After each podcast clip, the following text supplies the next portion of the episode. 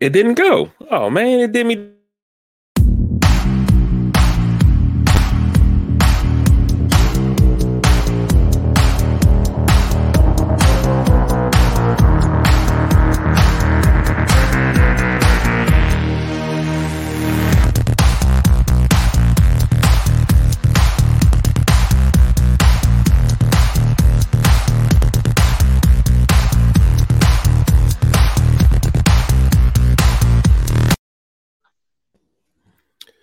Good Saturday evening.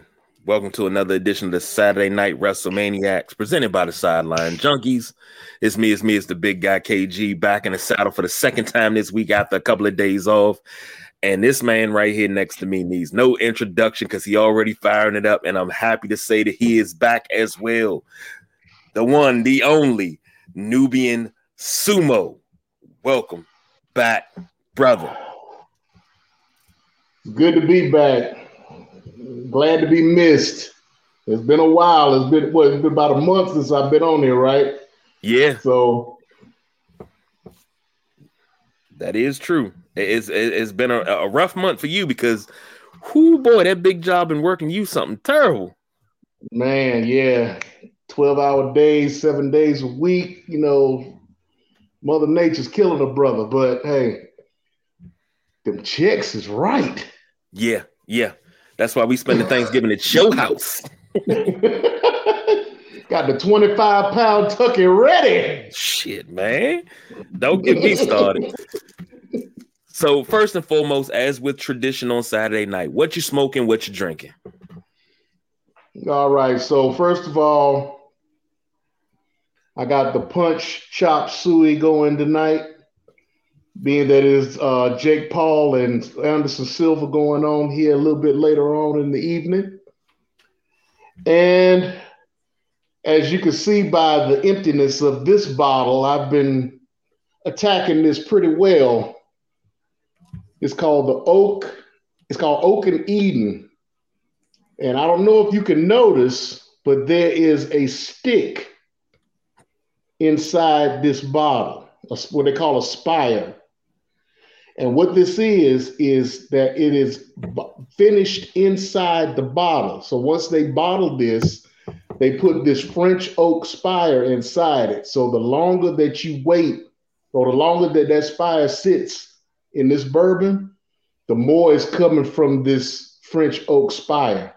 So it changes the taste of the liquor as it sits. Mm almost like sitting in the bar, still almost like it's still being in the barrel. Hmm. So yeah, we've been we've been attacking this pretty well over here at the abode in Raleigh, North Carolina. I'm here with my brother, our most loyal fan, Mr. William Raj Thompson. He's he's out of town, so I got the house to myself. So when we get done with this, look, we're in the wrong place right now because uh, I got I got twelve hours left. You're gonna be back at about 10 o'clock tomorrow morning. So I got 12 hours left to, to get it in. Well, I will be I, I, will be getting you out of here as soon as I possibly can. That is number one. Uh and speak, there you go, right there. there you go, right there. What's going on, Raj? How you feeling, man? Hope you enjoying yourself.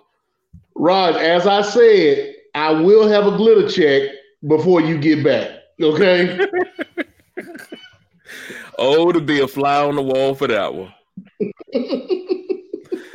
now, today it, it, it's special. The, uh, the the People's Choice Don Rodriguez is under the weather.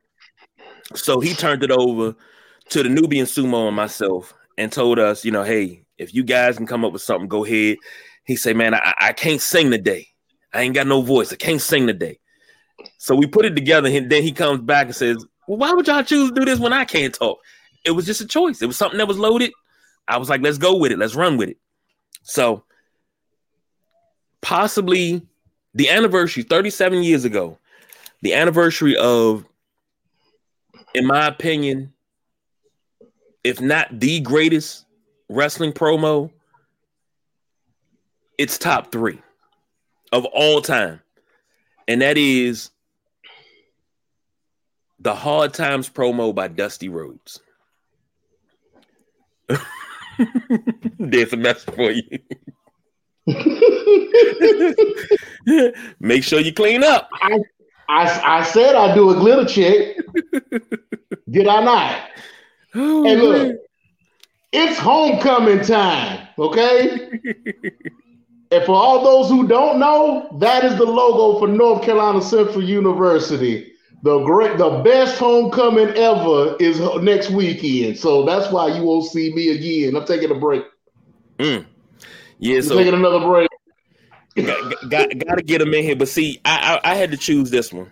I, I got the, the, the honor of choosing this topic. Number one, I seen it, but number two, I couldn't think of a better crew to have this conversation with other than yourself, Perry, Raj, um, the Midnight Rider, Ben, because the the amount of, of of fandom that we have for the industry, for, for I'm talking about not this what we have now. I'm talking about the history of wrestling, the amount of fandom we have for it, and that promo being such a a a, a guiding light um to us as fans. Now, people say you can't hear pictures.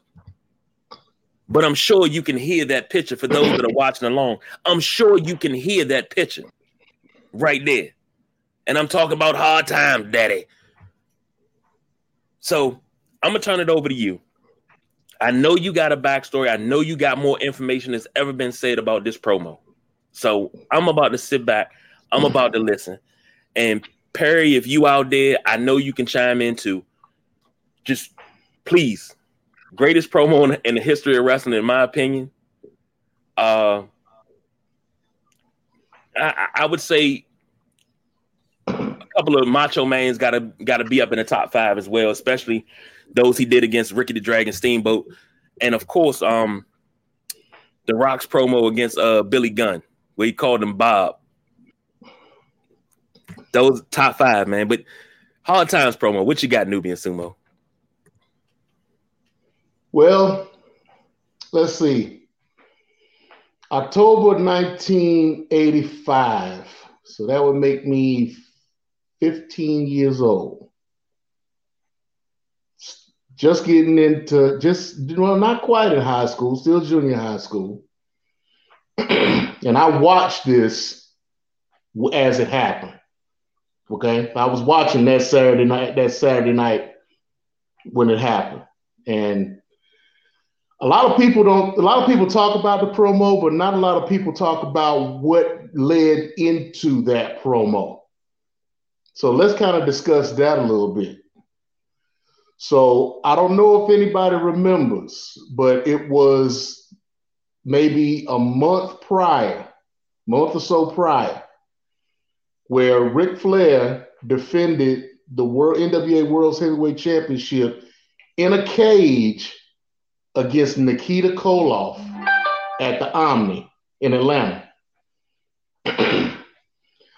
now, for those of you who remember, or those or those of you who are not familiar, Ric Flair won the match. Okay, and this is famous footage. And you can look this up on YouTube. Ric Flair wins the match. Nikita Koloff attacks Ric Flair still in the cage. Ivan Koloff comes into the ring and helps Nikita Koloff attack Ric Flair. Crusher Khrushchev attacks the referees on the outside, keeps tries to keep the cage out locked and keep people out from disturbing what's going on in the ring. All of a sudden, you have Dusty Rhodes come out and get attacks Crusher Khrushchev, gets into the ring, attacks Ivan Koloff, Nikita Koloff, they bugger off. Dusty Rhodes is trying to help and see what see if uh, Ric Flair is all right. Ric Flair is pointing, is that on the ground, leaning up against the ropes, pointing at him. Like, what are you doing? Why are you here? Then all of a sudden, you have Arn and Ole Anderson jump into the ring, jump Dusty. Ric Flair goes over to the door, locks the door, locks the cage door. All four of them attack him. Flair, uh, Dusty's getting held down by Arn and Ole. Flair goes up to the top rope, and while Dusty's leg is draped over the bottom rope, knee drop onto the leg, breaks the ankle. You got all these wrestlers, Rock and Roll Express, uh, Sam Houston Jr., Magnum TA, all of these baby faces trying to get into the ring. They eventually get into the ring. The Andersons and Flair bugger off. You got you got Dusty and all these wrestlers in there in the, in the middle of the ring tending to Dusty because now his ankle's broken. They take down the ring. They take off the bottom and second ropes slide him through, take him to the hospital. He's got a compound fracture of his of the soft, uh, the soft. He, he had, it's around his ankle. It's supposed to be some kind of soft tendon or soft muscle or whatever, but it's but his ankle's been broken. Easily swells up very easily and, and things of that nature. So then he's out for about a month. Ric Flair cuts the cuts the promo uh, like the week before this hard times promo. Ric Flair comes out and cuts the promo that I'm sure everybody's seen. This suit costs eight hundred dollars, and your suit might cost a hundred, and yours I'd be ashamed to even wear. I'm sure everybody's seen that promo, that promo from that um, Mid Atlantic Championship Wrestling show. And then the next week is when the Hard Times promo comes up. So that's where you get the Hard Times promo from. And you and everything that he said in the Hard Times promo was actually happening around that time. The steel workers, the auto workers, you know, every everything that he was saying was happening around that time. You know, so it was poignant. It was it was to the point. It was relevant at that time. Now, you get people who listen to it now and you'd be like, and they'd be like, he was just sitting there rambling. I mean, you, you just sit there talking. It was almost incoherent to what he was talking about. It made no sense. But at that time, it did make sense it was a man who had just went through what could have been a career changing incident that just came back and is now finding out that he is going to be in one of the biggest shows of the year, Starcade 85, with a chance to win the World's Heavyweight Championship against the man who hurt him. So, yes, it's very poignant. It's very poignant. It's very relevant, which made which was which is what made it memorable, which was what made it strong, which made it what it is. This is why people are talking about it 37 years later. That's why you have the anniversary of it, because but nobody's going to celebrate something they don't care about. So, and what's crazy is so many people, maybe in the last couple of months, they they they know about it from TikTok. They don't know all of it. All they know is my belly may be a little bit big, my honey may be a little bit big. I, that's all they know is about it from them using it on TikTok. When I heard it on TikTok, I said that's from the greatest promo of all time. And most people don't even know the backstory of it. They don't know where it came from. And to say that he took three minutes to write that and people came up to him at shows for years and cried because he talked about their plight. But see, and here's it, the thing. Here's the thing, though. He didn't write that. He didn't write that. You're talking about a time when you didn't have scripts. You didn't have people writers telling you what to say or what to or how to feel. This was something he he he he knew what he came from He knew what led up to this. He knew where this was going. And he knew he had to sell a show, put butts in seats. But that's what that's what Dusty Rhodes did. He had a mouthpiece. He didn't need a script. He didn't need to write it down. That all came from his head right there. And that's what they used to do back in the day. That's how they did that. You didn't see him right in, in the back writing down what he was going to say on the on a promo. You never saw that. That's all that stuff came from right up here on the hmm. spot. And that's what happened with that. That's what made that so organic. Maybe he did sound like he was rambling, or maybe he was just talking, you know, talking, you know, talking just to hear himself talk or whatever, or he was just saying stuff that was out of place, but that's what made it real. That's what made it relevant. That's what made it made people feel it. Because it wasn't written down, it wasn't scripted, it wasn't something that somebody else gave him. That's what came from him at that moment, at that time, for a reason, for a purpose. And my cousin Daryl, one the, the Human Wrestling Almanac says one of the greatest talkers of all time. And Raj chimed in. E Funk, you know. I, with this promo, and I've told you this before. You know, my youngest granddaughter, when she used to cry, she was younger. She get ready to turn two in a couple of months. But when she was younger, I would actually play that promo, and she would calm down when I played that promo she would literally calm down and watch that. She watched it in all. And I'm like, if I can get her started on this, I know I'm doing something right. But that that that promo will will always go down as possibly the greatest of all time because of the tone, who Dusty was. Um, he, he was just a he was he was a working man's champion. And you know, just everything about him.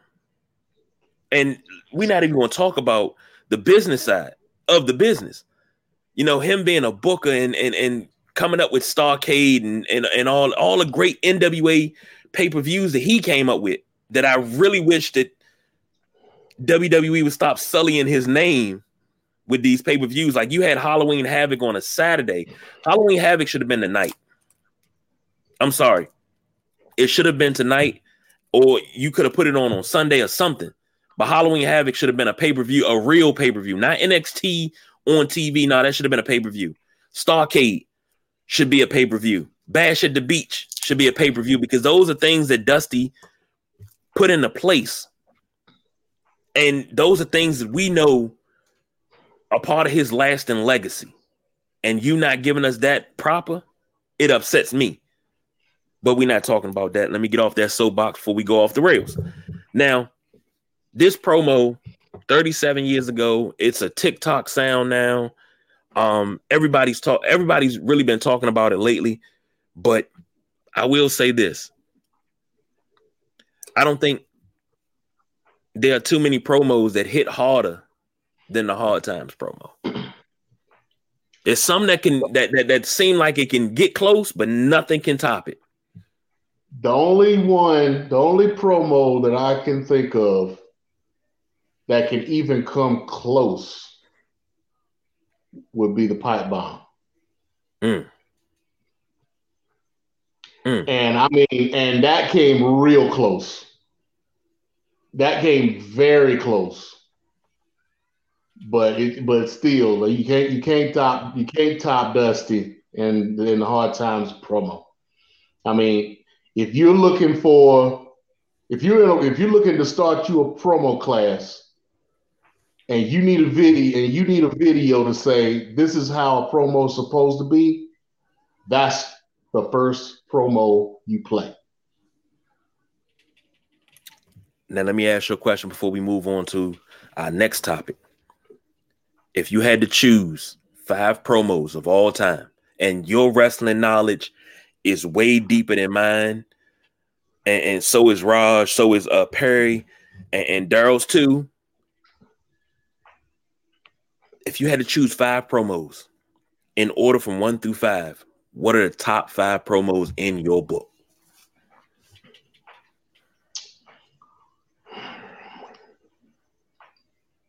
Top five. I got I got to I got to run them. I just can't say in no particular order. I got to run them. Let's go. If you if you can't if you can't put them in order, I'll just take five and we'll put them in order.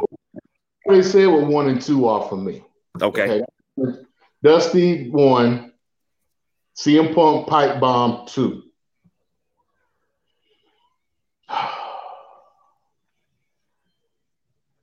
um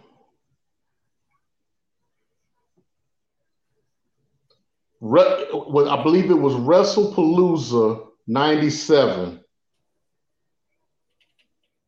The promo that um, the Dudley Boys and um, what was their manager's name at that time? I can't.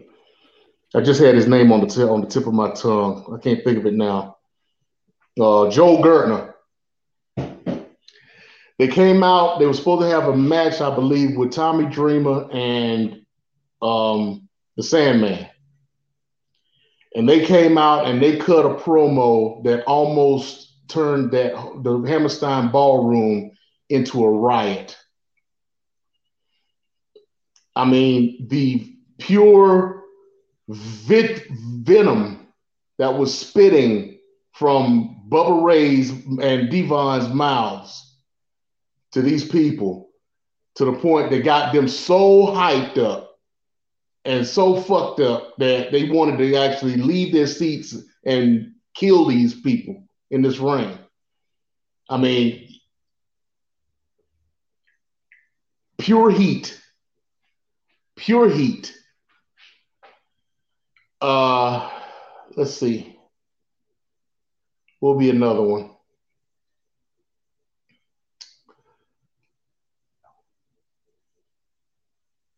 the promo that pretty much changed wrestling, the introduction of the NWO at Bash at the Beach. When Flair came out, dropped the leg on Macho Man, and then they cut that promo. You can call this the new world order of professional wrestling. That one, it may not have affected a lot of people, it may have been like a side note to whatever actually happened, but you wouldn't have the reaction that you had about them just doing that and going into the next show without that promo. You saw all those people throwing all that trash into the into the ring and throwing bottles and hitting, for you know, all the, everybody expressing themselves as to why Hogan, why, why would you do that, you know? So they could have ended the show right there and nothing and went to the and went to that following Nitro and let it happen. But that promo was what put that over the top. And my last one. And see, you caught me on this one. You caught me. You caught me on on this because I wasn't expecting you to do this. That's what I'm supposed to do. I've done it to y'all, so I guess this is my receipt. Okay. Uh,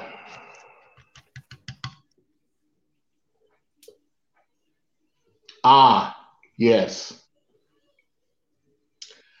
The night Shane Douglas won the NWA World Heavyweight Championship in the in the ECW and dropped the title.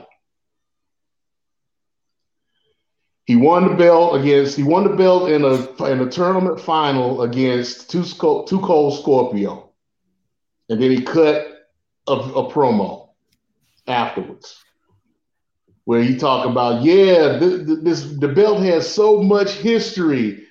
The Terry Funks, the big men like the big man. You, you know who I'm talking about? Yeah, yeah, yeah. Even Flair, yeah, Flair too so much history, so much prestige, and they can all kiss my ass. Mm. I'm here for the sport of professional wrestling. That's why I am now pronouncing the, the Eastern Championship, the Eastern Champion, the Eastern Championship Wrestling Heavyweight Championship is now the new ECW World Heavyweight Championship. And this belt will represent the true sport of professional wrestling. Mm. Nobody knew he was going to do that except for two people Paul Heyman and himself. Was their way of getting out from under the NWA, breaking off into their own thing, changing the name from Eastern Championship Wrestling to Extreme Championship Wrestling, and bringing wrestling independent wrestling to the forefront in people's minds. In the same year, 2000, in the year 2000, in the same year that TNA started, hmm. which was still under the auspices of NWA at that time. That is true. So when Shane Douglas dropped the belt and, tra- and, and made the ECW championship a world title, they took their ball and went to TNA. And that's when you get your Jeff Jarrett's, Ron the Truth Killings, Kurt Angles, Samoa Joe's. You get all that from from TNA to Impact to right before they uh, became Impact. So yeah, all history, all promos that led into history making situations within professional wrestling. I can't be mad at that. Um, I, that's a damn solid list. Look, I'm, I'm looking at my list. I'm like, shit, mine ain't that damn solid. that's a solid list. Uh, Raj chiming in. Uh, Jake Roberts cutting a promo on the Ultimate Warrior. Trust me, doing the crossover to Hart. Damn, that's ooh. Any, I think Jake Roberts is one of the one of. I think he's got to be top five when it comes to promos. And they used to call him One Take Jake because he would come in, do one take, and knock out a promo and walk the hell out. He wasn't. He was no joke on the mic. Right. Uh, Daryl chimed in. He said the promo Sting did when they thought he joined the NWO before he started being in the rafters. He never faced the camera doing a promo. St- you know what? Sting's another one. Like Sting, Sting's another one that I remember as a kid watching NWA. Now this is before WCW, of course. I remember watching Sting do promos against uh Ric Flair. Pure gold. Now, to, to, to speak on that particular promo, you do realize that after that promo, he didn't say a word, not one syllable, not one letter for 18 months. A whole year and a half, he did not say one solitary word to build that character, build that uh that character up. Mm-hmm. That crow crow sting character up. And it, he he got over with it because nope. that that's around the time he started. Uh, he also started pulling out the bat, pulling the bat out on people as well. Right. Yeah. Yes. Yes. Mm.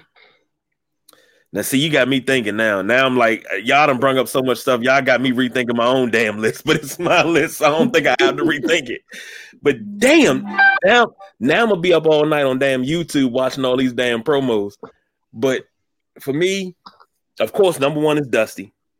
Number two, number two and three, cream of the crop, Macho Man Savage, Randy Savage. The cream always rises to the top. That promo right there. And number three, cup of coffee in the big leagues. No, we're not gonna do the goggles today. We're not gonna do the goggles today. Cup of coffee in the big leagues. That right there has to be number three because the way he did that and the just the promos he did, period, always stuck with me. Um, number four didn't really change wrestling too much. It was just funny on time, and it was just it, it was hilarious. And they asked Billy Gunn about it years later, and and you know they asked him, "Did you have a problem with The Rock burying you with the Bob promo?" He said, "No, I mm-hmm. loved it." You know, if for those don't remember, you know, he said Billy Gunn got down on his knees and said, God, my name's Billy Gunn, and I absolutely suck. And his house began to shake and the roof ripped off, and God himself showed up and said, Bob, but my name's Billy. It doesn't matter what your name is. That right there. That right there. I could watch that on loop 10, 15 times. That's number four for me.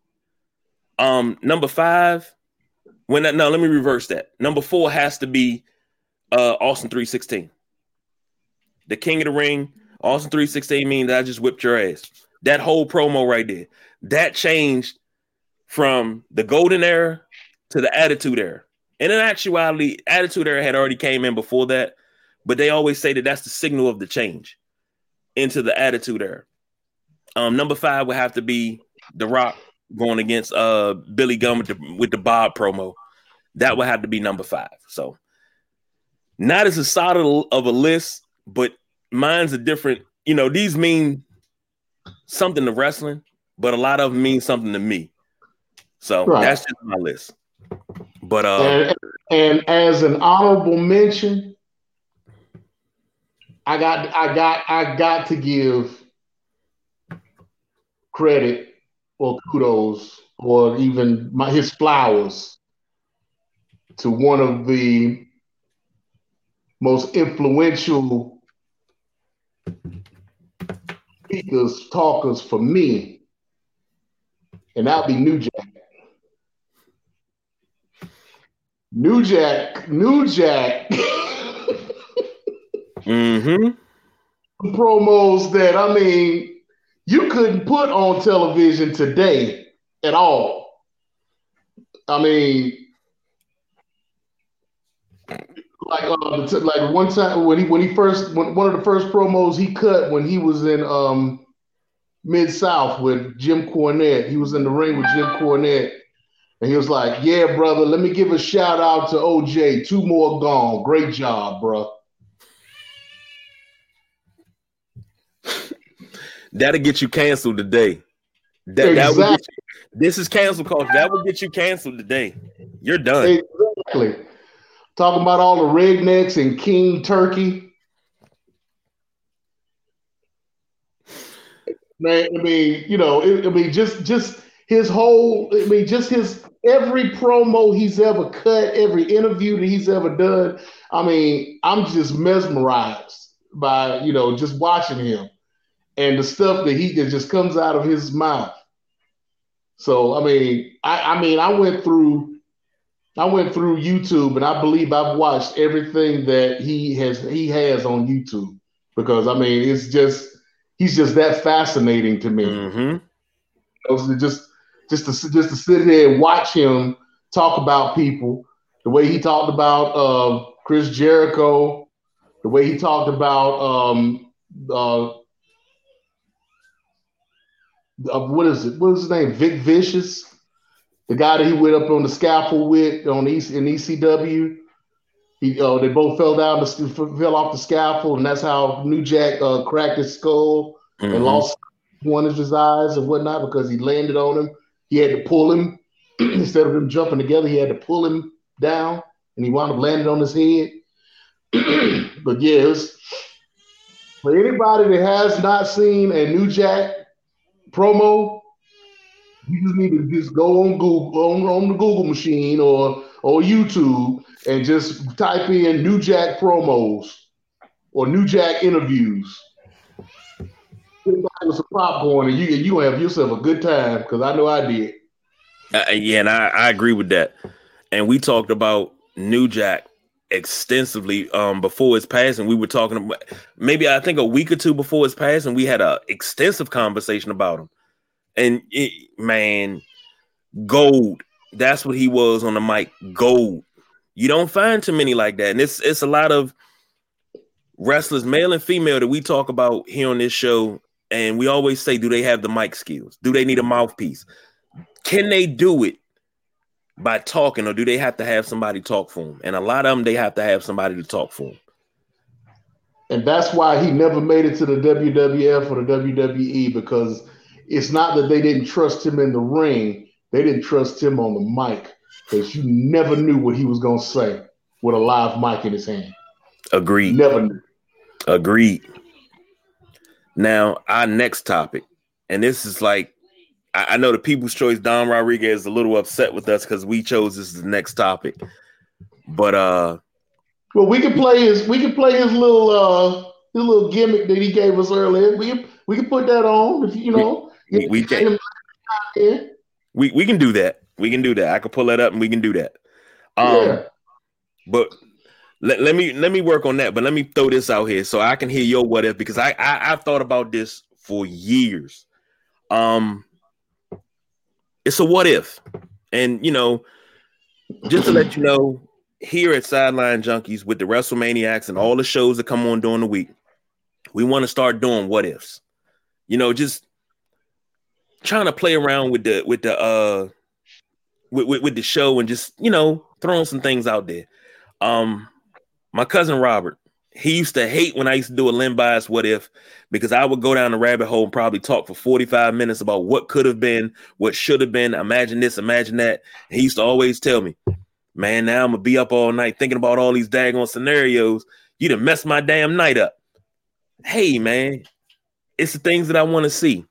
So, and this is one of them one of them things that I, I wish he was here to, to, to hear this one because I know he would like this. But uh, our what if tonight is none other than the King of Hearts, the Black Heart, the Rocket. I am not a nugget himself, Mr. Owen Hart.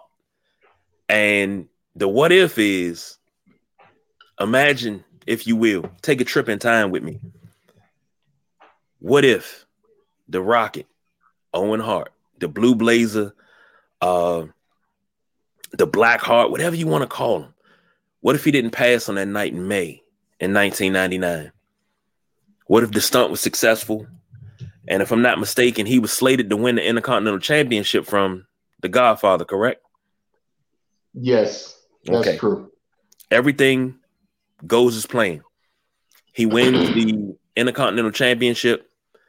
Uh, and at that time in 99, the landscape of wrestling had kind of changed, and he, he wasn't too happy with the attitude era himself. But now, if he would have held on just a little bit longer, just a little bit longer, and everything happened the influx of talent that would have came over in the coming two years.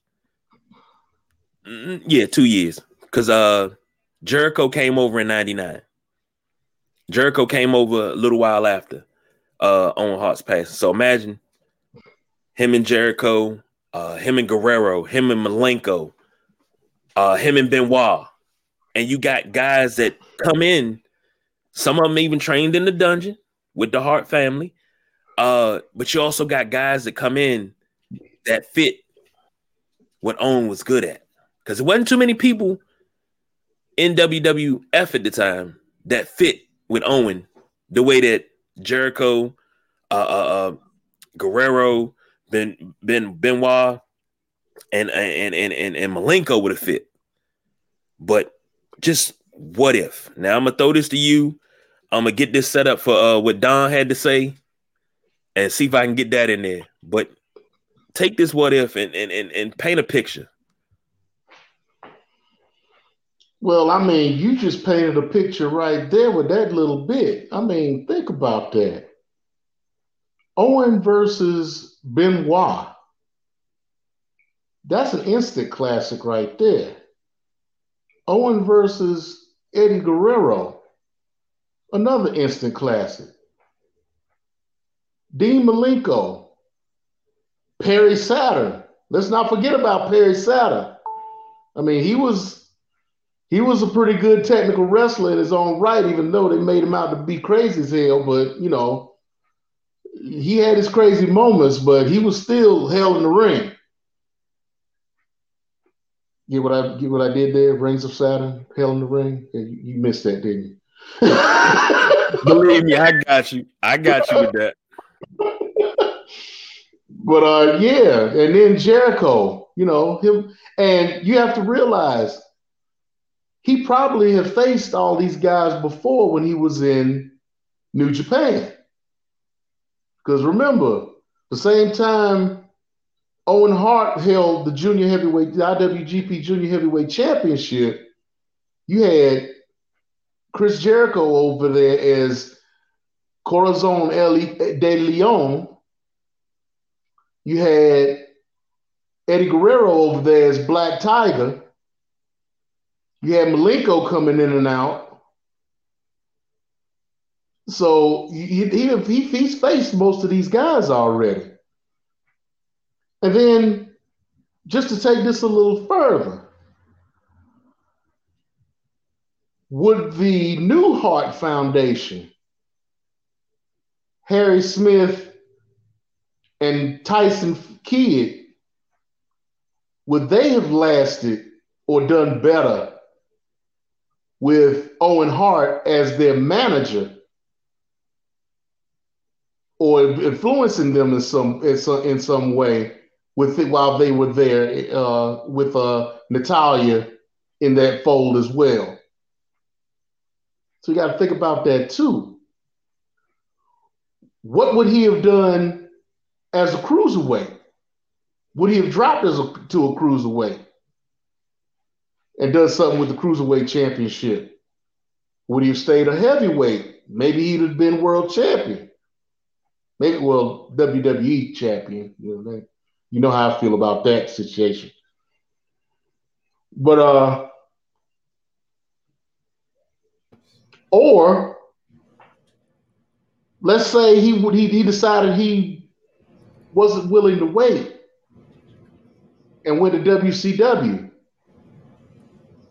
What would he have done with the cruiserweights over there? With a Rey Mysterio, Psicosis, Ultimo Dragon, Billy Kidman.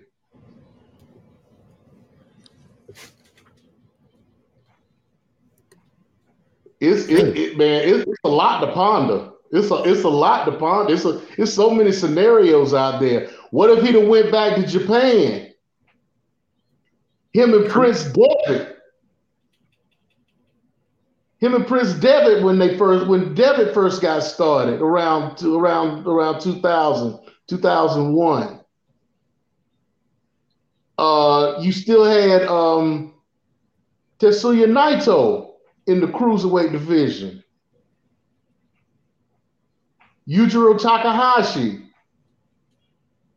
Uh, uh, so so many so many different wrestlers that could have come out of that um, junior heavyweight uh, in the, in uh in New Japan.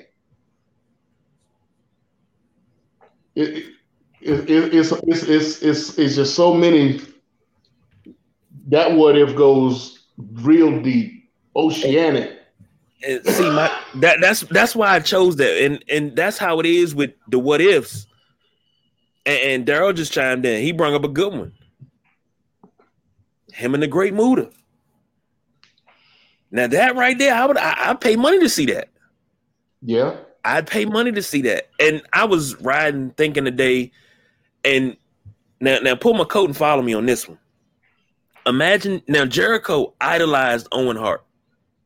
Mm-hmm. He idolized him. Imagine Jericho in a in a feud with Owen Hart.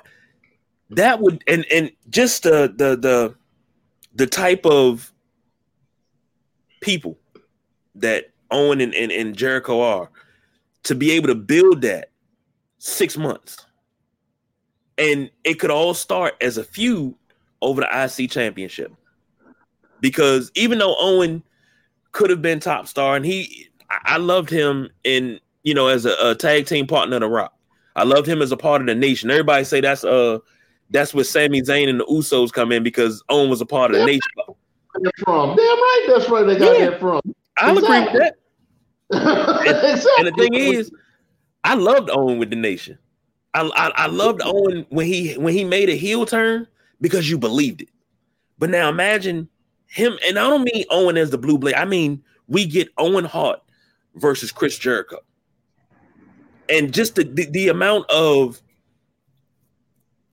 technical wrestling that you would see between them two, the amount of maybe not even high flying, but the amount of work that would be put in with those two.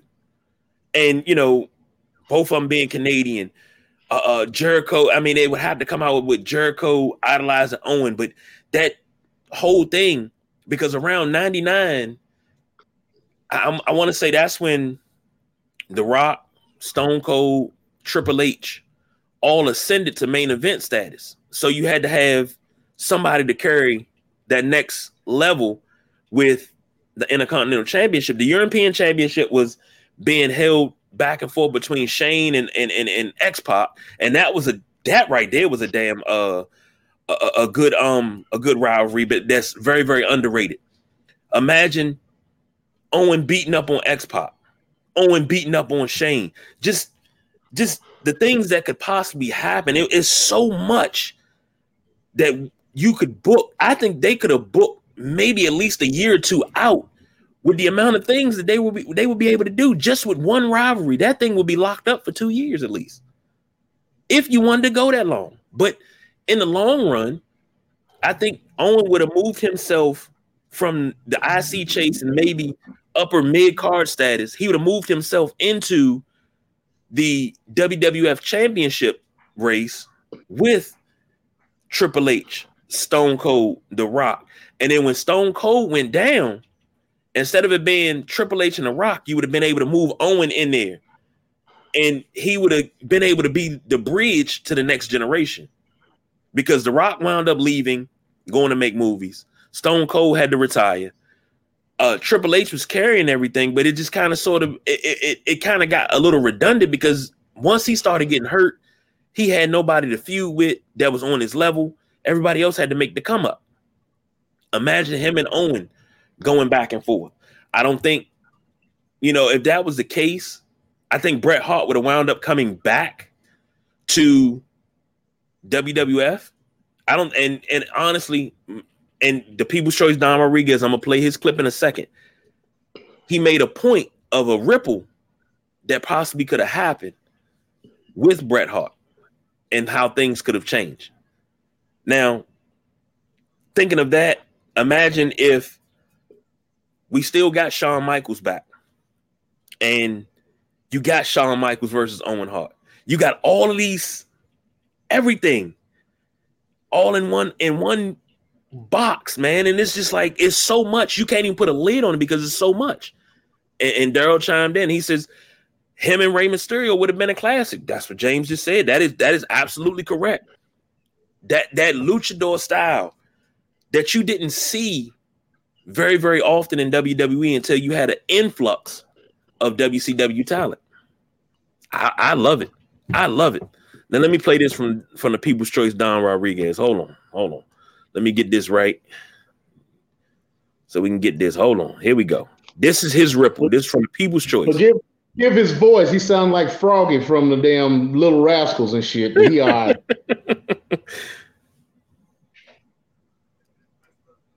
y'all throwing the daggone oh, Owen Hart thing. Well, you know I can't talk, but can you at least include, from my perspective, that there's two ripple effects from the Owen Hart thing? The first is that he wouldn't have left the WWE being Bret Hart, and that would have eliminated the Montreal screw job. So that would have changed history and possibly the creation of Mr. McMahon. Two, Bret's career and his longevity would have ended probably the way he would envision it because he would have been in WCW to get injured to the point we had to retire from Goldberg because he wouldn't have been there. So we could have uh, Bret Hart wrestling at the level of Kurt Angle's and Shawn Michaels and stuff like that right now. So just, that's just my quick two cents. If y'all could slide that in, because we talked about that before, and I think that would be it. And that's the people's choice, Don Rodriguez, who's under the weather, but he's he's still contributing, and he's absolutely right. It's so many avenues that you can go down, and it's like when you throw a pebble, pebble into a body of water and you see the ripples go out, it's so many ripples that could happen. And then I'm sitting here and I'm thinking about, I'm like, okay, go down the, the, the timeline a little further. Owen Hart versus Kurt Angle. You know, I, I, just and then once Owen decides to hang him up, and you know, in the in-ring career, imagine him being head trainer of the developmental territories. Imagine him being head trainer of NXT. You know, imagine that. Imagine what could have been. Ohio Valley, all oh, those. Yeah. Ohio, I forgot about Ohio Valley. With imagine him coming, you know, him producing the John Cena's, the the Brock Lesnar's, the, the Shelton Benjamins and Charlie Haas's, the, the the Batistas, all of the greats that came out of Ohio Valley. Imagine him producing those guys and training them about the business. Not just teaching them in the ring, but teaching them about the business because this has been his thing for his whole life. Going it's, back, going back, going back though a little bit to what Don was to what Don was saying about um the Montreal screw job. Owen would probably have been involved in that some kind of way to try to probably smooth that over. Or he could have been there to make it worse. My thing was my thing would have been that he would have been the one to come between Bret and Vince to where A, he'd have never spit on Vince, Bret would have never spit on Vince. Well, no, that he probably couldn't stop the spit. He'd have stopped the punch in the locker room. And then he'd have probably smoothed things over to, with Bret to the point where Bret wouldn't have left the way he did. He may have still he may still have left because he was in his feelings about what happened and the way it happened. But I believe Owen would have probably had a calming influence in making that work out a little differently or coming up with an idea that would have smoothed everything over to the point where it would have worked out better and there would have been no Montreal screw job. But let me bring this. But let me bring this to you. If Owen has still been alive, would Brian Pillman be in the Hart Foundation?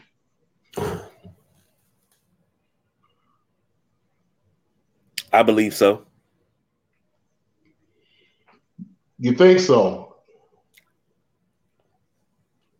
I think so. I, I would think that it would eventually been Owen and Pillman uh, going up against each other, and maybe after that they may have brought him in. But I think the only reason he came in was because they were looking to fill a hole where that Bret left, that um, Owen left. I don't think he would have been. I don't think he would have been a member of the Hart Foundation if Owen hadn't passed. Well, wasn't wasn't Pillman? Pillman was a member of the Hart Foundation before that. If I'm so not Owen, mistaken. So, so Owen and Owen and Owen and Pillman were in the Hart Foundation together at the same time. If I'm not mistaken, that's what that picture says.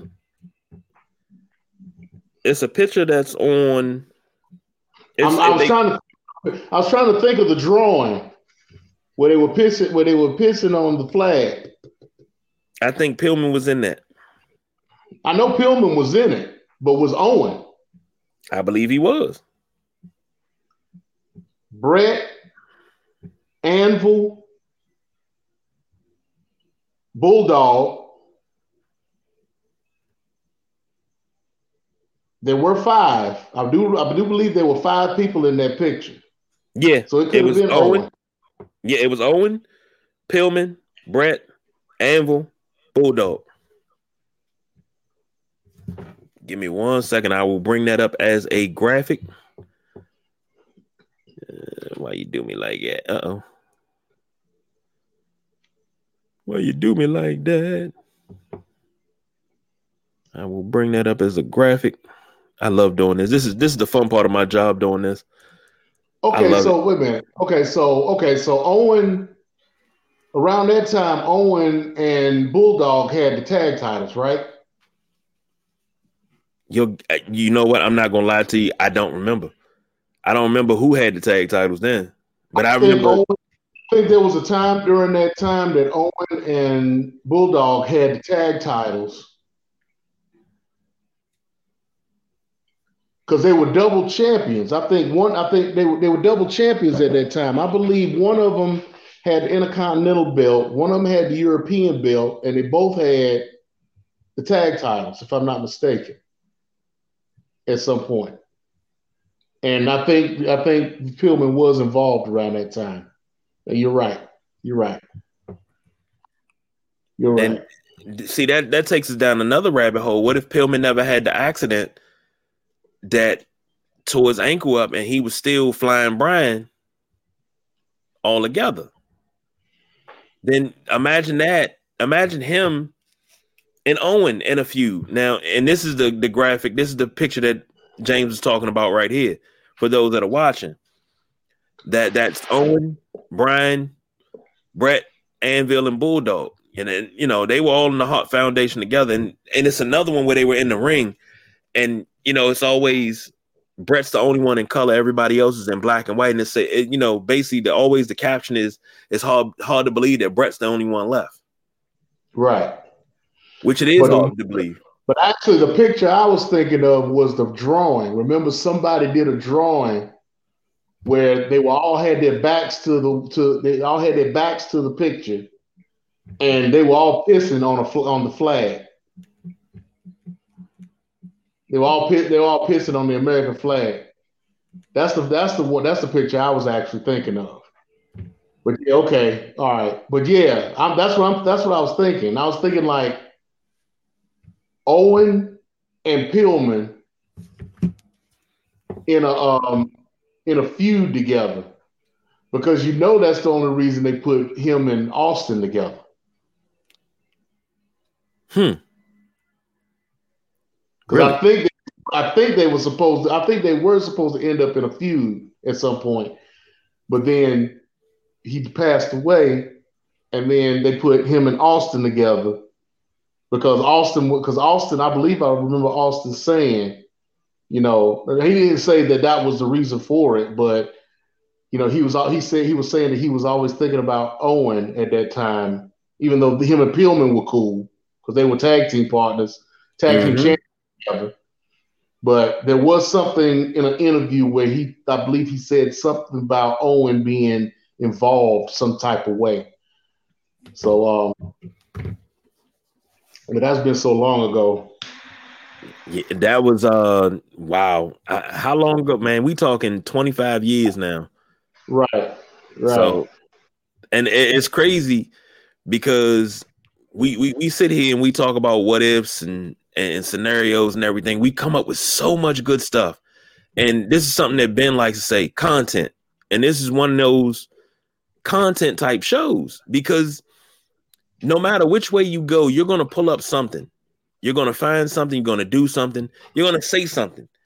And it's going to start you. You're going to go down a rabbit hole and say it. Then you're going to go down another rabbit hole. and you're going to go down another rabbit hole. And just the, the possibility of what ifs is fascinating, but it's also sad because the great things that we can sit here and we can come up with, and that's one of the hardest parts of doing a what if show the greatest things that you come up with, we never get to experience them. We can only experience them in, you know, a dream sequence. But the hardest part is that we never got to experience it. And I believe this is the the picture you're talking about. That's the picture I'm talking about. Yeah, that's the picture I'm talking about. Yep. I did some digging. I found it. I love Google. I love Google. But I, I mean, the the the amount of feuds, matches, and the thing is, Owen was just it was just it was a love of the business. So it, it wasn't like you know he had to have the title in his hands, but imagine how many times he would have got match of the year in PWI. Uh, uh, you know, feud of the year. Those type of things can't be replaced, man. It can't be. And I, what's what's crazy is he was getting ready to walk away from wrestling altogether because he didn't like the way the WWE was going. And think about it, I don't think he would have walked away completely. I think he would have took some time off, but I think he would have went to WCW and joined Bret. He would have either went to WW, WCW and joined Bret, or he'd have opened up his own school. Now, can you imagine the wrestlers that could have come out of that school? Mm-hmm. And Think, we, we about, think about it. that was what you said. That was what 99, 2000 yep, when, when he passed. 99. So let's give him let's give him two more years that he would have stayed in, and he would have. Let's give him one year when he left, and he and he would leave the business because he was tired of being involved in the Attitude Era. So that's what 2000, 2001. Think about all the wrestlers that started wrestling in 2000, 2001. Brian Danielson. Um, what's his name? Um, Paul London, his tag team partner. Mark Uh, Jindrak. No, not I'm not talking about Jindrak, but he's one. He's another one. I'm thinking more. I was thinking of Spanky. Spanky. Remember when Paul Hmm. London had that tag team partner that they were the tag team champions in WWF? and I can't think of his name. I can't. Uh, I can't think of his. I can't think of the name that he. Uh, Brian. No, no, no. What is it? Uh, Brian Kendrick. Brian, yeah, yeah, yeah. Brian Kendrick. Think about him training under Owen Hart.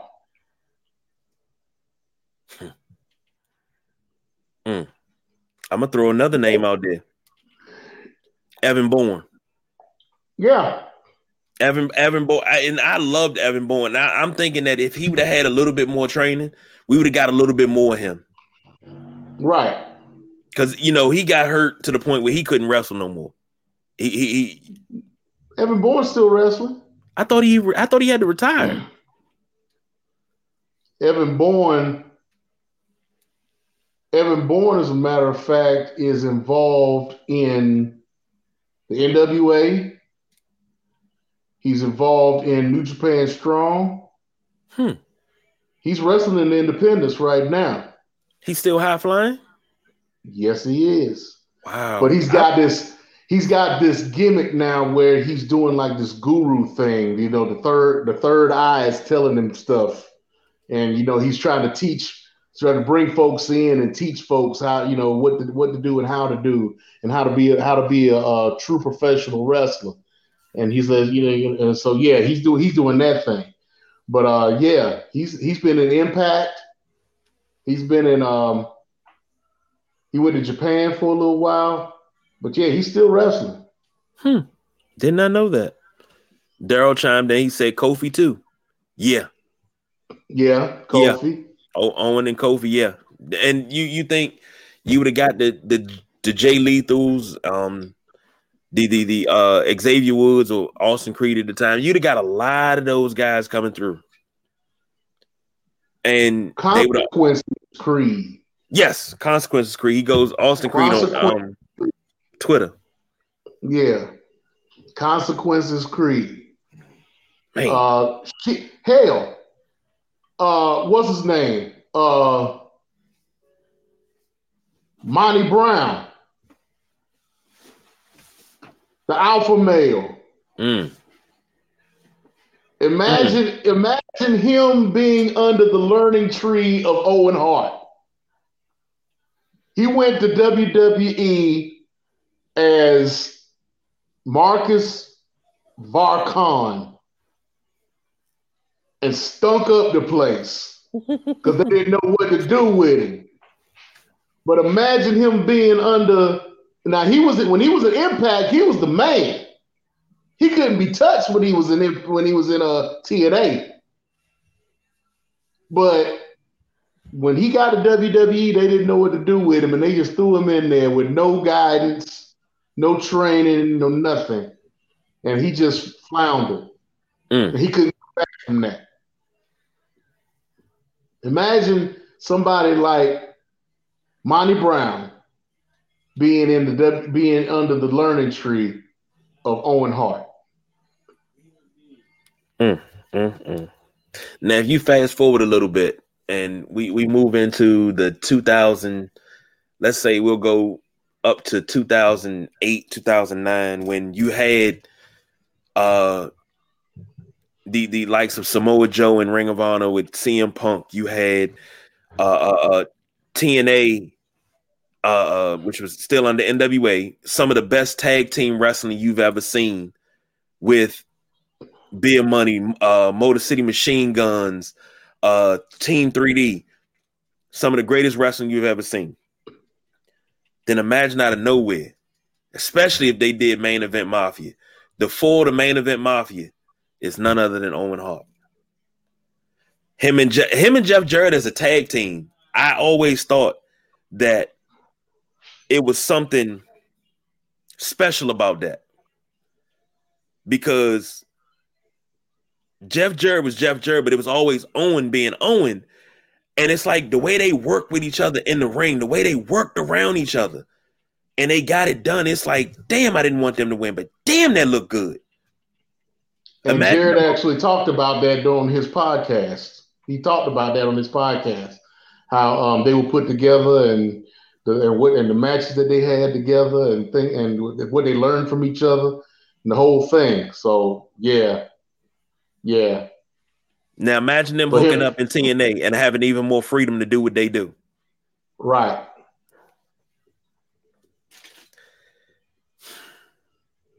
I just I, I, think back on it, and yes, I did love the Blue Blazer gimmick. I, I loved how he said he was coming in to clean up WWE. I loved it. I could have did without it. You know, as as me, this is a 41 year old talking. And you know, at 18, I'm like, you know, 17, 18, I'm like, I love it, I love it, I love it. But 41, I'm like, I could have did without it because if, if we didn't have that gimmick to come back, he would still be here. And the the, the gimmick to me, I never understood why they did that or why they needed to do that. Uh, for them to bring it back like they did, and that was what ended up being his demise. I never understood. I never understood why they would need to do that. You know? But uh yeah, uh it's just it's just it's just it's just sad. Unnecessary. And Daryl says the Blue Blazer gimmick was a joke. It, you know, looking at it now as as an older adult, I, yeah, I do feel it was a joke, and I feel it was it was unnecessary because you had Owen, Double J, Jeff Jarrett. They were tag team champions. They had something going because you had Jeff Jarrett and you had uh uh uh, uh Miss Debra. She was their valet, and it was just it it worked. That whole thing just worked because Jarrett did the talking on the mic sometimes. If Owen had something to say, he would say something. But then it was it wasn't too many tag teams that could keep up with them. You had something that worked, then you went in and you did this. I just I I, I sitting here thinking about it, I'm like, yeah, if we would have we would have went without that and just let Owen Hart be Owen Hart, I mean, hell, Owen Hart and, just and, and him sit and rest up for a few months. Yeah, if you, especially if you didn't have nothing for him. And right. over the years, they just kind of just threw him like uh, when him and Koko B were and they were high energy. That was a time he could have been sitting at home working on something else. You know, you didn't have to put him with Koko B with as high energy. Um, him and The Rock and him being a part of the nation, I thought that was good because you know the nation yeah. had their feud with uh DX The Rock had taken over as leader of the nation from Faarooq. Faarooq had went on to become an acolyte with uh Bradshaw, and that's another story in itself. That the, the, amount of stories that uh, uh Ron Simmons and, and and JBL have on the road with Teddy Long because they all used to ride together. The amount of stories, absolutely hilarious, and and everybody says Ron Simmons is the man you call when you need to know something. You call Ron Simmons. Uh, uh, uh, the Godfather, Charles Wright. He said when he was getting ready to go to WCW before he went, he called Ron Simmons, and Ron said, "Don't go there." He said, "Those are Southern boys. You a Northern boy. Don't go there." And he wound up not going. They wound up signing Virgil instead of him, and he came back. He was supposed to come back as Papa Shango, but he came back as the Godfather, and the rest is history. So, but you had so much there, and it's like WC, WWE didn't creative was good back then, but they just didn't use everybody to their full potential. And the roster wasn't that big where you had that many people to manage. It wasn't like WCW where you had so many people and you had so little time to use them. It wasn't like that. You had well, people put in places and you didn't do it all the time. I think the only reason that they put him together with Koko B. Ware was because they knew they were two good hands that could give them a good 15 minutes with somebody they were trying to build up. And they didn't really have a lot of tag teams, relevant tag teams at that time because Vince wasn't a tag team guy. He would he didn't he didn't really get into the tag teams like that. So, but they did have a tag team division that they needed to maintain. So they needed somebody that could give them a good 15, 20 minutes against somebody that they were going to put the belts on or they were going to prepare to build up to get ready for the belts. So, I mean, I understood why they put them together like that. The Blue Blazer thing was just absolutely unnecessary. Totally. Now, help opinion. me understand this. I, help me remember this. Who was it that told Owen Hart that he was just a nugget floating in the toilet? Who told him that? Because that's what that's when the "I am not a nugget" promo came out, and that was a, that was another good promo. When we talked about promos earlier, that was another good promo. I am not a nugget, but I can't remember triple, who told him. Was that when that, when that was that during the DX um DX thing? I, th- I think it might have been. I can't remember. Like for the life it was either I...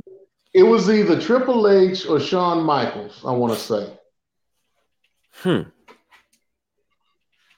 And that's you know, question. that's a good question. That's a good question because I I can't really remember, but I want to say it was either Triple H or Shawn Michaels.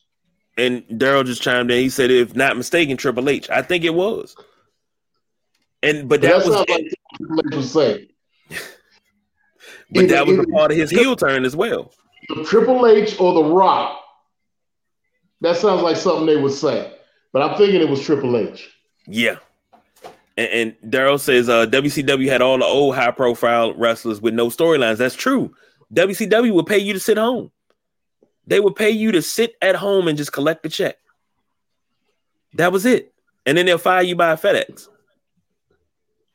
So that that they'll was WCW. Yeah. And that was the problem with WCW. See, WWE slash F or F slash E, whichever way you want to put it, they had time and opportunity for people and they used almost everybody. But, you know, they had so many shows. You had Raw, then you had the invent of SmackDown, then you had Shotgun Saturday night, then you had Sunday Night Heat. You had something almost every night of the week. Main event. Shoot. Oh my god. I remember uh what was it? WWE World, WWF World up in New York. And they would do Sunday night heat from there. I mean, it's crazy. The the amount of opportunity. Which, which, which I always said, and I'm bringing this back to us now. I always said that I believe ESPN took their concept of ESPN Zone from WWE New York. Well, you you you, you know, uh, which wait, wasn't WWE New York? Wasn't ESPN Zone around first? You sure? WWE? Um, I can't remember. I, shoot, I knew about uh, ESPN Zone late '99, early 2000. Well, I started working there in February 2000. Yeah, I started working February 2000. That's when they opened up. Uh, that's when they opened up Atlanta. Yeah, and we we opened in DC because when we went in there for interviews, they weren't even finished Cause we, yet. Because we had the Super Bowl that year. Mm, That's so why y'all got all the good stuff. We, we they opened up they opened up ESP, ESPN they opened up ESPN Atlanta to set up for the Super Bowl. And I know around the same time WWF New York was open. And I want to say that that may have opened in 99. I think they all both opened, you know, because you had ESPN Zone in Baltimore first. Then we had DC. Because Baltimore, yeah, Atlanta was, was, Atlanta was like Atlanta was like the fourth or the fifth store, fifth, fourth or fifth location to open. Yeah, because I think uh California was the last one. That was the one with the skate yeah, park. Was, Anaheim was last. Yeah, because I wish Don was here. He would know. Because I think he opened up Anaheim. I think he did that one. Yeah, I think he, he did the opening for that one. Yeah, because we had a super we had a supervisor named Janice that wound up going to Anaheim to help open them up. I was up for that too, but I got passed up. Mm. and uh, didn't it was one in New York as well? It was the ESPN zone in New York too, wasn't it? Yep. And I, if I'm not mistaken, it was across the street from, from WWE where, New York. Because because actually, if I remember correctly, they were going to take that old WWE New York space and they got outbid for it. So they went across the street. Mm. I think they opened it the same because I, I want to say it started in New York, then Baltimore, then DC, and well, DC and Atlanta, then Anaheim. No, I thought I thought Baltimore was always first. Was Baltimore first? Baltimore was first. See that now you now you're gonna make me go look this up. Baltimore, Baltimore, Baltimore, New York, Philly, I think. Then there was one other one that I can't remember right now. And then Atlanta. Then after Atlanta, there was another one. And then Anaheim was last. Oh, I think yeah, Baltimore. It's something like that. I'm, I'm that's that's when that's been 20 years ago too. So yeah, and you look, we trying to sit there and remember that on top of our head. Hey, I done lost a lot of brain cells since then. so you know, uh, Atlanta, Georgia, Anaheim, California, and Disney Resort, Baltimore Street. I mean Baltimore, Maryland, Pratt, uh, Pratt Street Power Plant in the harbor.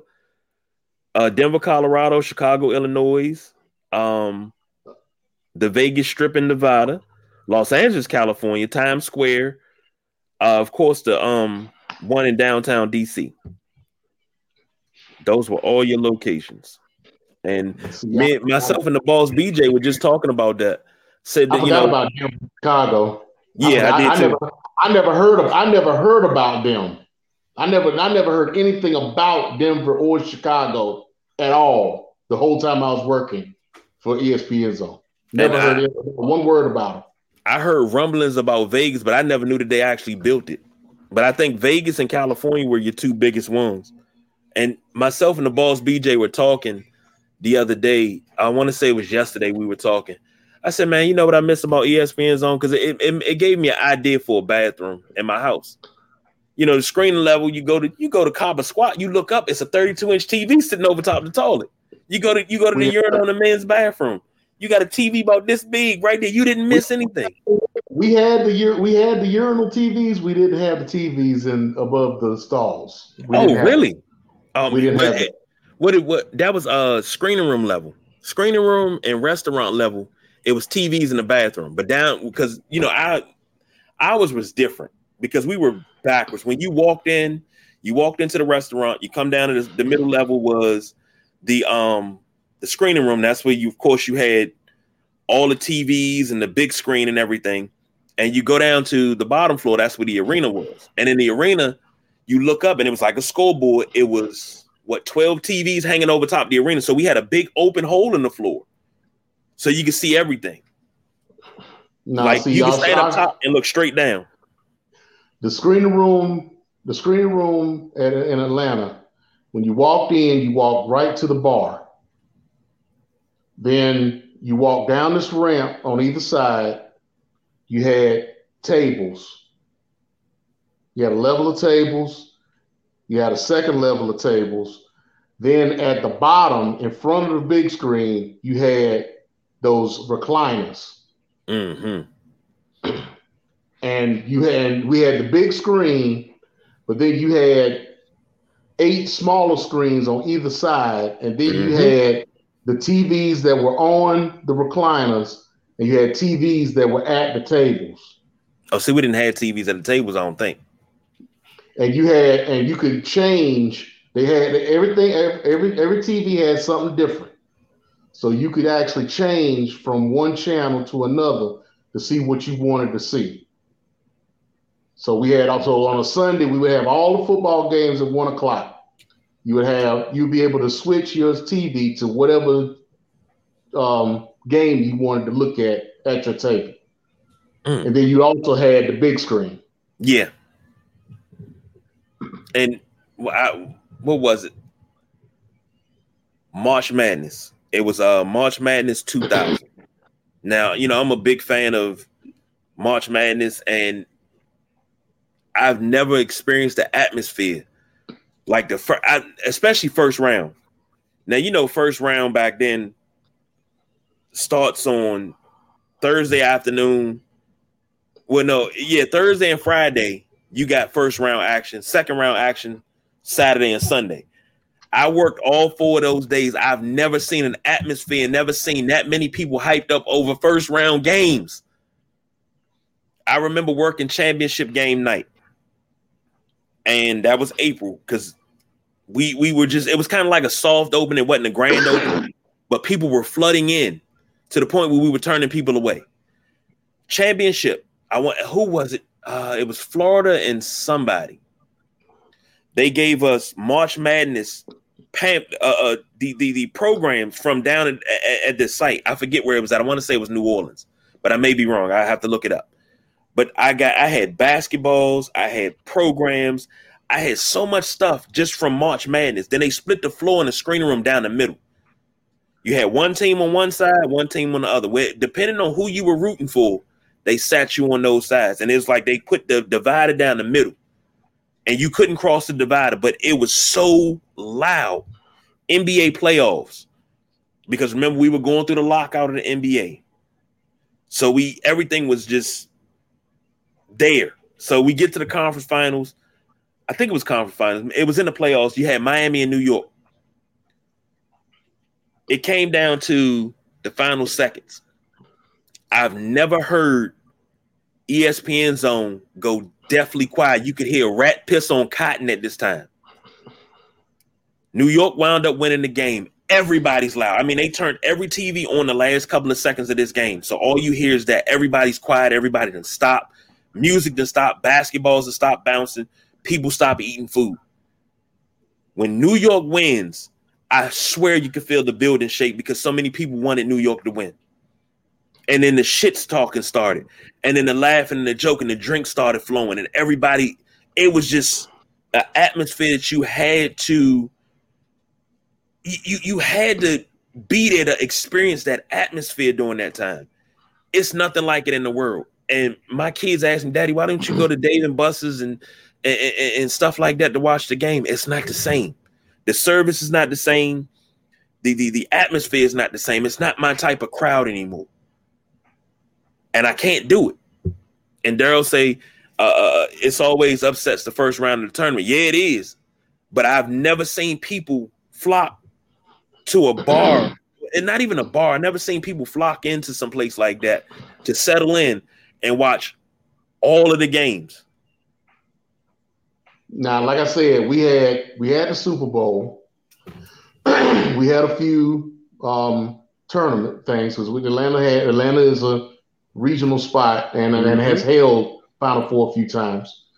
Uh, boxing matches, you know, different types of events. You know, yeah, I've, I've experienced a lot of those. Now, and, and wait, and y'all got boxing? Yeah, we got boxing sometimes. Yeah. Man, we only had one boxing match the whole time I was there. And that was uh, Lennox Lewis versus Michael Grant. We got that we got it. some boxing matches. We got some boxing matches. And they wouldn't even give us one. But uh, but yeah, but um, but now the now the closest I've gotten outside of ESPN for that type of experience, I was I, I moved to Maryland, and I was hanging out with Mr. Thompson, and we had went to a, a, a friend of ours' funeral, and decided that a bunch of us from the funeral were going to go to this cigar lounge a call in downtown DC called Civil, Civil Cigar Lounge. And a bunch of us were there. You know, we were drinking and smoking, reminiscing about this friend of ours who was a co-worker of ours. But it was the same night that the University of Maryland, Baltimore County, beat Virginia in the first round of the NCAA tournament. That whole place went. I mean, that whole place went silent when everybody realized, with like six minutes left, that this could happen. mm. and so we, the whole bar, I mean, full. The, the, the whole cigar lounge was full of people, and everything just pretty much stopped those last six minutes. And we sat there and watched this had this history making moment happen. Now, granted, I went to the uni- I went to North Carolina Central University. I was there in the late 80s, early 90s. Okay? That was when Duke of Carolina was running the NW- NCAA. Duke had won a few times. Duke had won a few years in a row. Carolina wound up winning one. I'm on their campus. I'm on I'm on their campuses celebrating with them on their yards when these championships happen. Hell, 1989, North Carolina Central University won the Division II national championship the same year Duke did. And we were trying to get the two teams. We, we there was a petition that was going around trying to get us to play Duke to unify the titles. seriously, it, that was that seriously. Wow. I'm, I'm, not joking. I'm not joking. It was going, it was the whole the whole state was like, look, we need to get these two teams together to see what happens. Not to mention that there's history between Duke and Carolina because I forget what year it was. I think it was around the 40s. There was a secret, I mean, then this is like during segregation you know, you didn't, you know, black folks, black white folks didn't deal with black folks, the whole shit, right? There was a secret game that was played between Duke University and North Carolina Central University. Nobody was there, but the teams, the coaches, and a few people that was there to record what happened. And when and we never really and after that we never really played each other until like I want to say 2010, 2000 somewhere in the 2010s. The two te- the two schools got together and decided they were going to start playing each other. That's when Carolina started. That's when Central started playing Carolina. We started playing uh, a lot of the ACC teams and whatnot during our preseason. And whenever we would play Duke, we would always they would always bring up that secret game because nobody really knew about it unless you knew. So yeah, It's it's, it's it's it's crazy. It's crazy. But um, but that U, UMBC game against Virginia, and then they turn around the next year, they win the national championship. Talk about the worst to 1st Mm-hmm. You know what I'm saying? But hey, you bet you you you there. Yeah. You're there. You're there. You know. Man. They could never take that away. They could never take that away from UNBC. Not at all. And that was a magical run for them. What they made it all the way to the final four? They made it all the way. They made it all the way to. If they didn't make the final four, they were there. They made it to the quarterfinal, the semifinal round. So yeah. So but yeah, it was it was it was yeah the quarterfinal because final four is a semifinal. So they made it to the quarterfinal. So yeah, they had a nice run. I mean, just like just like when Michigan lost to Appalachian State, you can't take you can't take shit like that away from them. That is true. And that right there was a wild day in college football when they lost to Appalachian State. Right. Nobody was expecting. It was a couple of upsets that happened that day. And Daryl got a, a, message for you. He said the Devils would have blew him out. Yes, they would have. I admit that. I admit that.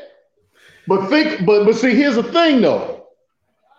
Think about what that game would have brought to both of those schools if no one else but to North Carolina Central. Think about, I mean, think about it. Look at North Carolina Central's basketball team right now under LeVelle and and um, and folks. I'm sorry, we are on a serious tangent. This has nothing to do with Owen Hart, okay? and I, and I understand that, but you know, we're on a serious tangent right now. You can you can. This will be part of the Sunday rise. How about that? we starting early. Start early on the Sunday rise, okay? Okay. So I mean, yeah, think about what that think about right now. North Carolina Central has a squad right now within uh, the NCAA's. Now we're not top 25. We probably never make top 25 because we don't have that strength of schedule to make top 25. Granted, but think about what that, what a game like that, two national champions going up against each other in the same state, both schools about 10 minutes apart. Think about what that game would have done for North Carolina Central as a black as a HBCU. Kind of like uh college game day showing up to uh, uh, uh Jackson State today. Right. I mean, LeVelle Moton, LeVelle Moton, the coach of North Carolina Central University, was on that 89 championship game, championship team I was talking about. He was on that team. Okay? He's got legendary status on that campus. You can imagine over the past 10 years how many schools have approached him trying to get him to their schools. And he's staying loyal to us. And we appreciate and love him for that. Okay. Now, the day that he decides he's gonna up and leave and go to a, a PWI or, or, or mid region that is, is contention, we're gonna be happy for him.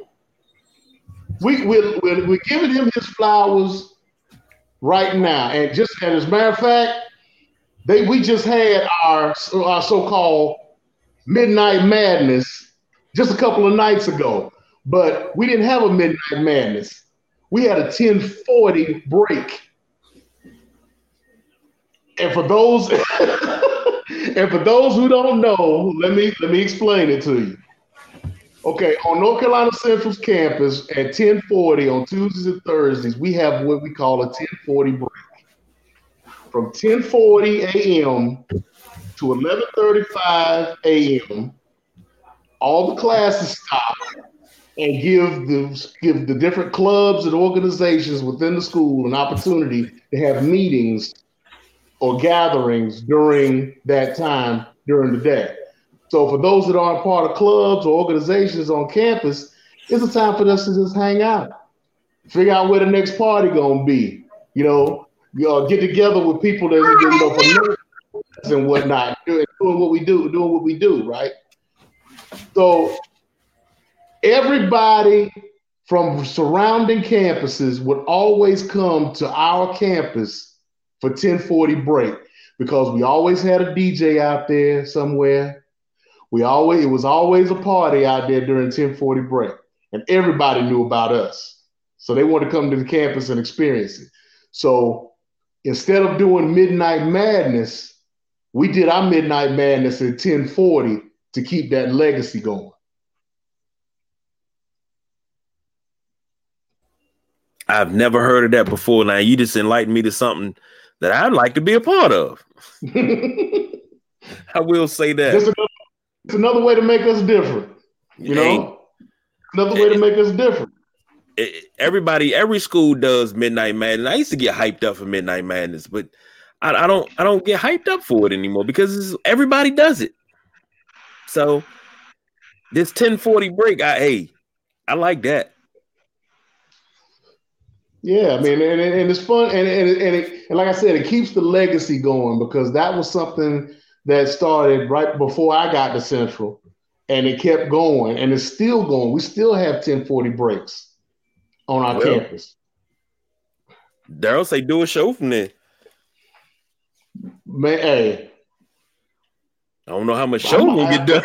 I don't know how much show will get done because I mean, hey, look, let, let, me, let, me, let me put it to you this way.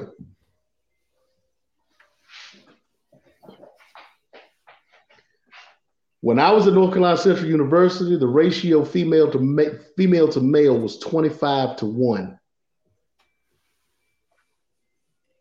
And that has not changed. Mm. mm. When I was going to North Carolina Central, there was one male dorm on the yard. One. And you had to walk from main campus past the football stadium up this 45 degree incline to our to our dormitory on the top of the hill. Mm. We used to call we used to call Chidley Hall Castle Grayskull. Because it's sat because it, because it's not because it was on sitting on the top of a hill where the whole campus could see it, and we had we had um there was this we had what we called the uh the um it was steam power from mm. back in the day. So there was a steam grate on the side of the campus, and it always produced steam out of this grate. It was a uh, it was a uh, it was an outward grate, so the steam could release. And you could see that steam cover that whole dormitory, and it looked all spooky like a damn uh, horror movie or, one of those old movies where you see a castle up on the top of the hill and they always mm-hmm. have smoke around it or a cloud around it. That's what Chidley Hall looked like on a regular basis. We call mm. it Castle Grace. We call it Castle Grayskull because it wasn't nothing but he man up in that motherfucker. oh man! Look, we did. I said it before we started. Before we even got on, I said, "Man, we ain't got no time limit." And we done hit an hour and 38. We go wrap this thing up. like I say, like I said a little while ago, we we have gone off on a serious tangent right now. You know, we done gone from Owen Hart to talking about my days at North Carolina Central University, even though it is homecoming. It's our homecoming. That's true. Them fools, them fools over in Greensboro had theirs today. You know, they wound up beating some team somewhere, whatever. And the thing but, is, we we we we went from Owen Hart to no, we went to where did we go? We Owen started Hart, with Dusty. Owen, Owen Hart. Hart. We started with Dusty, went to Owen Hart, started talking about um, ESPN Zone which segued to the NCAA's. Then that segued into me talking about my school. At least we know how we got here. Yeah, man, we know we know the route. and Daryl say the Chiefers. the Chiefers. I don't know who the Chiefers are. I don't know. Hell, you need to explain that one, bro.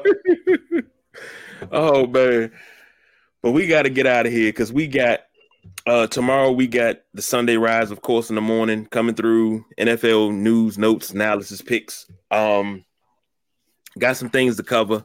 Um, but before we get out of here, let me say this: I read some news today about Mrs. Foley's baby boy, uh, Mick Foley, not doing too well. Not doing too well. Um, so let's keep him uplifted, and you know he's a legend in the business all the way around the board. So keep him engaged. Well, y'all go. Well, y'all go to TikTok or wherever he was. He did, and this and this brings this full circle. You're gonna appreciate this. He went on TikTok or or on his cameo, and he did a version of the Hard Times promo as Mankind. Hmm.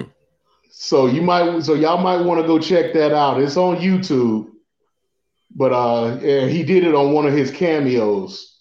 So, uh, but it but it made it to YouTube, and I, I think it's on. A, but you can you can Google it or go on YouTube and look it up. But it's interesting. It's just him in his mankind mask. All you can see is like his nose up, and he's doing the hard. He's doing the whole hard times promo. I now I'm getting ready to go watch that. And, and Daryl has offered an explanation. He said, "All that smoke." that was steam, not smoke. Okay. oh man. Well, thank you everyone for listening. We are law, we are law-abiding citizens at North Carolina University. We only we even have our own law school while you're bullshitting. Because you know the top five black law school law schools in the country. Statistics don't lie. Numbers don't lie. Somebody calling. Yeah, I don't know who that is. I don't know nobody in Maine. well, we got to get up out of here because James getting phone calls from Maine. I guess it's the, it's the big people from the truck calling. Um. oh man, Daryl says, "Uh, wait, oh man, where my comments go?" he says, "Sure." man, hey, look, y'all. Hey, look, I will neither confirm or deny. I will. All I know is I have never. This is about the most chiefing I've ever done. Period. And he got through a whole one tonight, so you know we've been on for a minute. and this Logan Paul and this Logan Paul Paul Anderson Silva fight hasn't even started yet, so I got another one coming. so, thank you everyone for joining us. Uh, thank you for everything. You know, all the support, all the love. Ah, get to come back and do I it again in 12 hours. I miss y'all. I'm gonna let you know. I, I, I'm not just bullshitting around and just not feeling like coming on here. Believe me, I miss being here on here with y'all doing this. You know, I'm a I'm a I'm a fan of professional wrestling since 1974. I don't mind telling my age. You know what I'm saying? So uh, as much as Don talks about how old I am, you know, I, I wear it gracefully. So you know, but I bet, but I miss I miss dealing with y'all. I miss uh I miss these times uh being on here with y'all, and I look forward to the next one. Yes, indeed. And for the for the record, we miss you being here. And uh damn, uh you you off next week, so week after next. Yeah. Yeah, we'll definitely have to talk about um Crown Jewel. Yes. I'll have to see if I can talk the fellas into doing a That's So Nubian because we are far, far behind on independent wrestling, especially when it comes to New Japan because they got a whole lot of stuff going on. And um to the to um to Ben, to Ben, I'm gonna I'm gonna, I'm gonna bring something up for you. Now, when we did the New Year's Eve or the New Year's night uh, show that we did this past December 31st, mm-hmm. we all gave we all gave uh, predictions for what was going to happen in sports. And I said something in particular that you didn't necessarily agree with. I'm gonna need you to follow up on that, brother. well, that is the bat signal being put out, and Daryl says he right there with you. Yeah, he, he been in love with wrestling for about that long too. Um, but that's the bat signal being put out for the midnight uh, rider. So we gonna have to get that together because damn, crazy to think about it. We coming up on another New Year's Eve show in two months.